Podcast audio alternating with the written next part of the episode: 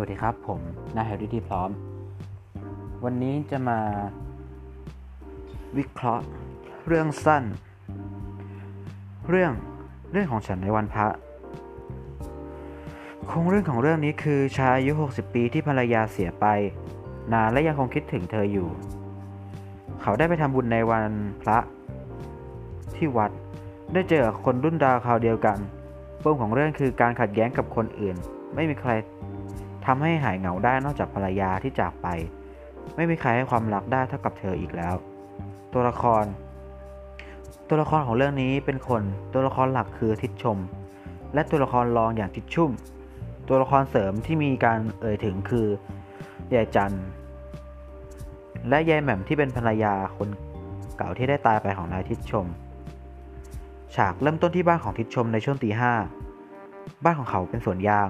หลังจากนั้น ตอน7โมงเช้า ก็เดินทางไปทำบุญที่วัด 17.25 เดินทางกลับไปที่ป่ายาง เรื่องดำเนิน ฉากวันเดียวกันลำดับเวลาและสถานที่เป็นเส้นตรง บทสนทนา ในเรื่องมีบทสนทนาของคนแค่สองคน และคนกับคนที่ตายไปแล้ว ในบทสนทนา ระหว่างทิศชมและทิศชุ่ม จากการคุยกันของทั้งสองฝ่ายแล้วทำให้บอกลักษณะนิสัยของตัวละครได้อย่าง ทิศชุ่มเป็นคนขี้เล่น คุยสนุก ไม่ค่อยจะจริงจังมาก นัก แต่กลับกันตัวหลักของเรื่อง ทิศชมกับดูเป็นคนที่จริงจัง และดูเหงา ในบทสนทนาสุดท้ายของเรื่อง เขาได้พูดกับภรรยาที่ตนที่ตายไปแล้วนั่นแสดงว่าเขายังรักและยังคิดถึงภรรยาอยู่ก่อนหน้าที่ในการแต่ง เรื่องเริ่มต้นอย่างค่อยเป็นค่อยไป ใส่เนื้อหาสอดแทรกและอธิบายตัวมาทีละเล็ก ทีละน้อย